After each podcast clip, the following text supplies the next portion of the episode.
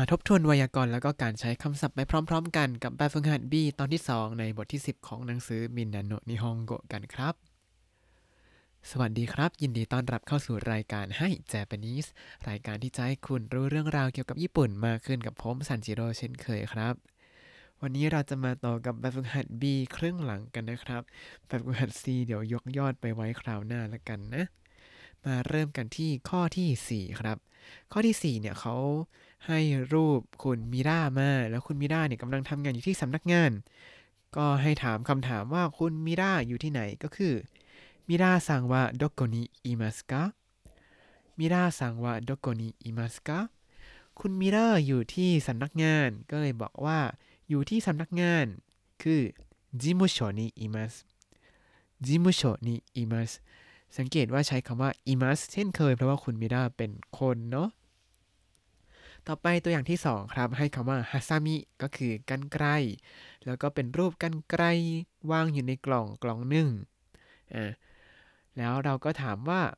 ฮาซามิวะโดโกนิอาริมัสกะฮาซามิวะโดโกนิอาริมัสกะกันไกรอยู่ที่ไหนจะเห็นว่าใช้คำว่าอาริมัสเพราะว่ากันไกรเป็นสิ่งของนั่นเองครับอ่าก็แล้วมันอยู่ในกล่องก็บอกว่าฮาโกโนะนากะนิอาริมัสฮาโกโนะนากะนิอาริมัสอยู่ในกล่องครับมาเริ่มที่ข้อที่หนึ่งกันครับข้อที่หนึ่งเขาให้เป็นคำว่าโอโตโกโนโกะโอโตโกโนโกะก็คือเด็กผู้ชายแล้วพอไปดูรูปก็จะเห็นว่ามีเด็กผู้ชายกำลังซ่อนอยู่หลังประตูเหมือนกำลังจะพยายามทำให้ใครตกใจเลยอ่าอยู่ที่หลังประตูนะครับจำเอาไว้อ่าแล้วเราก็ถามว่าเด็กผู้ชายอยู่ที่ไหนเป็นภาษาญี่ปุ่นได้ว่ายังไงเอ่ยเด็กผู้ชายเป็นคนเพราะฉะนั้นใช้คำว่าอิมัสอ่าอยู่ที่ไหนก็คือโดโกนิใช่ไหมเด็กผู้ชายอยู่ที่ไหนก็จะพูดว่าโอโตโกโนโกะวะโดโกนิอิมัสกะโอโตโกโนโกะวะโดโกนิอิมัสกะแล้วเขาอยู่ข้างหลังประตูคำว่าประตูก็คือโดะใช่ไหมข้างหลังประตูก็คือโดะโนอุชิโรอ่าอยู่ข้างหลังประตูก็เลยพูดว่าโดะโนอุชิโรนิอิมัสโดะโนอุชิโรนิอิมัสมาดูคำที่สองครับคำที่สองข้อที่สองสิเออข้อที่สองเป็นรูปจักรยานอยู่บนรถแบบวางบนรถทื่อๆเลยอ่าคำว่าจักรยานก็คือจิเต็นชะจิเต็นชะแล้วเขาให้ถามว่าจักรยานอยู่ที่ไหนจักรยานนี้เป็นสิ่งของเพราะฉะนั้นต้องใช้คำว่าอาริมัสอาริมัสจักรยานอยู่ที่ไหนเราจะพูดว่า自転車はどこにありますか自転車はどこにありますかแล้วมันอยู่ข้างบนรถข้างบนรถก็จะพูดว่าคุรุมะโนะอุเอะคุรุมะโนะอุเอะอ่ะบอกว่าอยู่บนรถก็เลยพูดว่าคุรุมะโนะอุเอะนิอาริมัสคุรุมะโนะอุเอะนิอาริมัสต่อไปข้อที่สามครับข้อที่สามให้คำว่าอินุอินุก็คือสุนัขนั่นเองครับพอมาดูรูปเนี่ยก็จะเห็นว่ามีน้องหมาอยู่ระหว่างเด็กผู้ชายกับเด็กผู้หญิงเพราะว่าทำแต่งตัวน่ารักน่ารักก็เลยมองออกว่าเป็นเด็กครับอ่าแล้วเราจะถามว่าสุนัขอยู่ที่ไหนเป็นภาษาญี่ปุ่นได้ว่ายังไง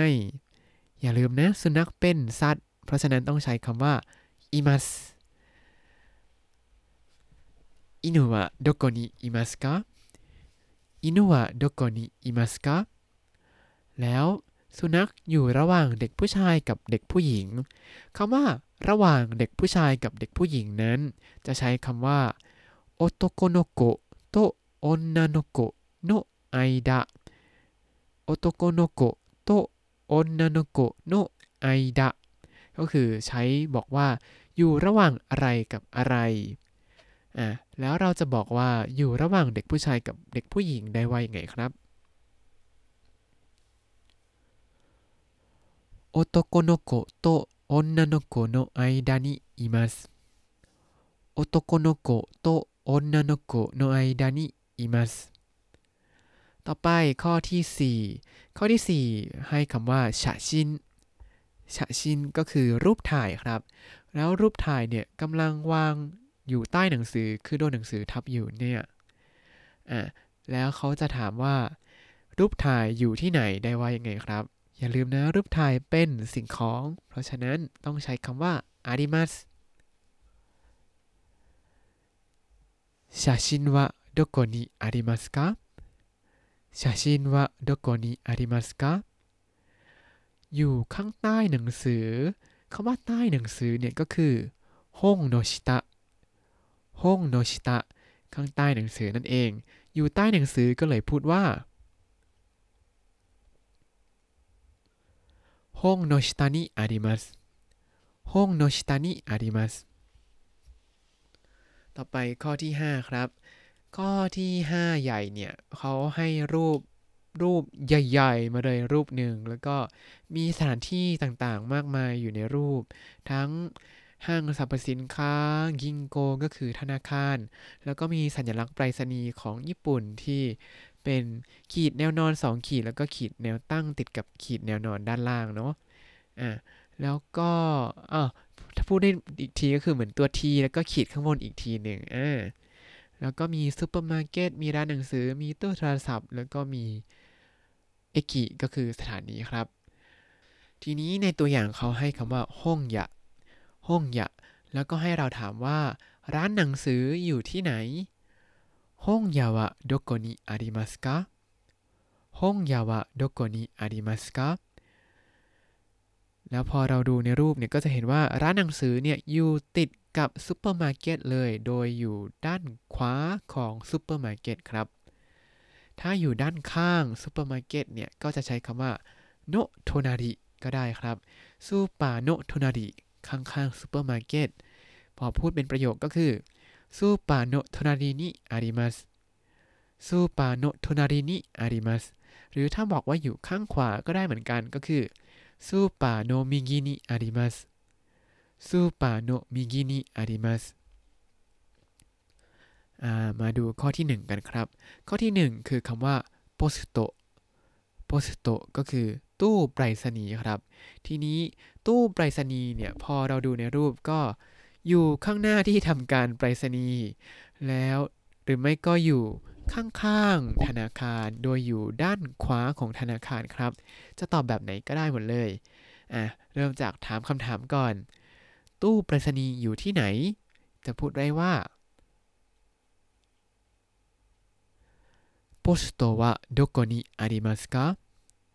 ポストはどこにありますかตู้ไปรษณีย์นี้อยู่ข้างหน้าที่ทำการไปรษณีย์ข้างหน้าที่ทำการไปรษณีย์ก็คือยูบินแคคุโนะมาเอะ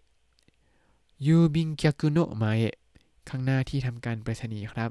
พอจะบอกว่าอยู่ข้างหน้าที่ทำการไปรษณีย์ก็แค่เติมนิอาริมัสเข้าไปหลังตำแหน่งที่เราบอกก็คือ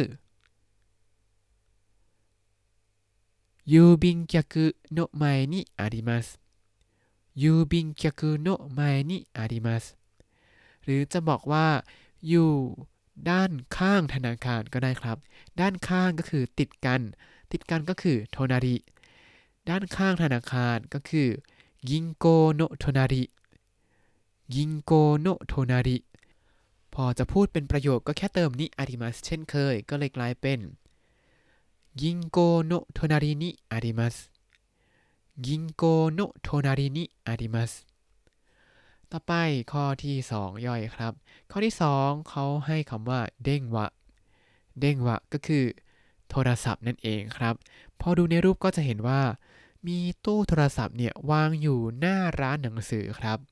อ่ะเรามาเริ่มจากถามว่าตู้โทรศัพท์อยู่ที่ไหนกันก่อนถามว่าโทรศัพท์อยู่ที่ไหนก็พอก็คือ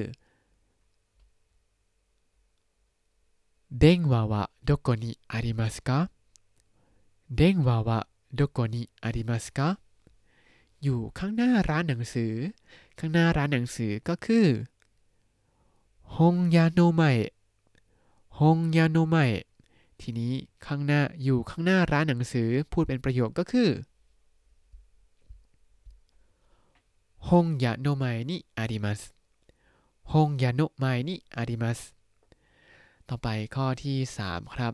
ข้อที่สามคือให้คำว่ากินโกกินโก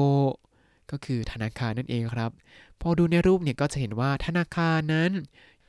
อยู่ระหว่างห้างสรรพสินค้ากับที่ทำการไปรษณีย์ครับทีนี้พอเราถามว่ากินโกวะโดโกนิอาริมัสกะกินโกวะโดโกนิอาริมัสกะธนาคารอยู่ที่ไหนแล้วจะบอกว่าอยู่ระหว่างห้างสรรพสินค้ากับที่ทำการไปรษณีย์ก็จะพูดได้ว่าเดปาโตโตยูบินแคคุโนะไอดะเดปาโตโตยูบินแคคุโนะไอดะทีนี้จะทำเป็นประโยคก็ใส่นิอาริมัสก็ได้แต่อยากจะทวนอีกแบบนึงก็คือแบบเติมเดสเฉยๆเลยครับอ่ะเพราะฉะนั้นก็แค่เติมเดสจากคำว่าอยู่ระหว่างอะไรกับอะไรก็คือデパートと郵便局の間です。デパートと郵便局の間です。หรือจะบอกเป็นนิอาริมัสก็ได้ก็คือデパートと郵便局の間にあります。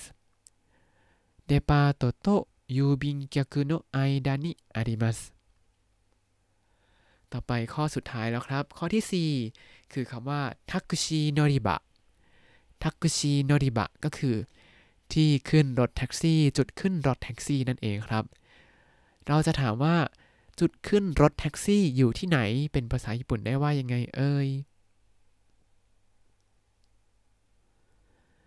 ทักชิโนริบะวะどこにありますかทักชิโนริบะวะどこにありますかแล้วเขาอยู่หน้าสถานีเลยครับเพราะว่ามีรถแท็กซี่จอดอยู่หลายๆคันเลยข้างหน้าสถานีจะบอกว่าข้างหน้าสถานีก็จะใช้คำว่าเอกิโนไมเอกิโนไมทีนี้ถ้าจะทำเป็นประโยคก็อาจจะเติมเดสหรือว่าเติมนิอาริมัสก็ได้อ่ะมาลองทั้งสองแบบเลยครับถ้าบอกว่าอยู่ข้างหน้าสถานีอ่ะดับเติมเดสก่อน駅の前です。駅の前です。ทีนี้ถ้าจะทำเป็นอาริมัสก็ต้องใช้คำว่านิมาด้วยนะก็คือ駅の前にあります。駅の前にあります。และนี่ก็คือแบบฝึกหัด B ในบทที่สิบของหนังสือมินนาโนะนิฮงโกะครับแล้วเดี๋ยวคราวหน้าเราจะมาต่อแบบฝึกหัด C หรืออาจจะขั้นด้วยข่าวญี่ปุ่นที่น่าสนใจก่อนแล้วก็ได้เรียนรู้คำศัพท์ไปพร้อมๆกันนะครับถ้าคุณติดตามรายการให้ Japanese มาตั้งแต่เอพิโซดที่หนึ่งคุณจะได้เรียนรู้คำศัพท์ภาษาญี่ปุ่นทั้งหมด สามพันสองร้อยแปด คำและสำนวนครับติดตามคำศัพท์ได้ในบล็อกตามลิงก์ในคำอธิบายเลยนะครับแล้วก็อย่าลืมติดตามรายการให้ Japanese กับผมซันชิโร่ได้ใหม่ทุกวันจันทร์ถึงศุกร์ได้ทาง Spotify YouTube แล้วก็ Podbean ครับถ้าชื่นชอบรายการให้ Japanese ก็อย่าลืมกดไลค์ Subscribe แล้วก็แชร์ด้วยนะครับถ้าอยากพูดคุยก็ส่งข้อความเข้ามาได้ทาง Facebook ให้ Japanese ได้เลยครับวันนี้ขอตัวลาไปก่อนมาตาไอมาโชสวัสดีครับ